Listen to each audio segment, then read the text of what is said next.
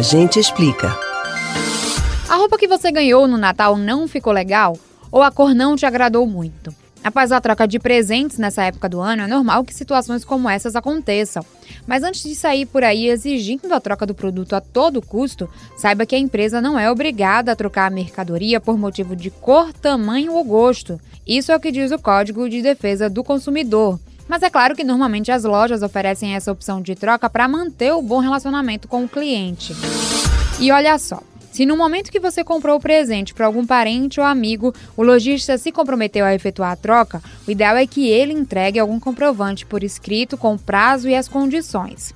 E aí a pessoa que ganhou o presente e prefere trocar vai poder fazer sem grandes dores de cabeça. E é óbvio também que a troca deve ser feita caso o produto esteja com defeito. Mesmo assim, o fornecedor não é obrigado a efetuar a troca de forma imediata. Caso seja essa a situação, a empresa tem até 30 dias a partir da data da reclamação para resolver o problema.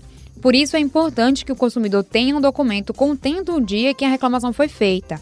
Somente depois desse prazo é que o consumidor vai poder escolher as seguintes opções: troca do produto por outro equivalente, compra de outro produto com abatimento do preço já pago, devolução da quantia paga monetariamente atualizada. A troca imediata só deve ser feita se o defeito for em produto essencial, como a geladeira, ou afetar parte essencial do produto, como um defeito no motor de um carro ou de uma moto.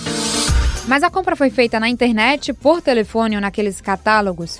A gente já explicou aqui, mas vale reforçar. O consumidor tem direito a arrependimento independente do motivo, mas tem que seguir algumas regrinhas. Você sabe como funciona? O direito de arrependimento diz que o comprador pode desistir do contrato em até sete dias corrido a partir da assinatura ou do recebimento do produto. O consumidor tem direito de receber de volta o valor do produto, do frete e da postagem de envio de volta da mercadoria. Para isso é importante imprimir ou salvar todos os documentos que demonstrem a compra e a confirmação do pedido. A regra só não vale para as compras feitas diretamente nas lojas físicas, como a gente já explicou. É importante que você formalize o pedido ao fornecedor solicitando um protocolo de atendimento. Também é importante mencionar o direito de arrependimento. E se a empresa que você fez a compra online não quiser seguir a norma, você deve fazer uma reclamação no Procon e não interessa a razão pela qual você quer devolver ou cancelar o produto que comprou pela internet, por telefone ou por catálogo. Pode ser porque o produto era diferente do que parecia, mas pode ser também porque você não gostou, mudou de ideia ou simplesmente não quer mais. Fique sempre alerta e atualizado sobre os seus direitos. Você pode ouvir novamente o conteúdo do Agente Explica no site da Rádio Jornal ou nos principais agregadores de podcasts Spotify, Google e Apple Podcasts.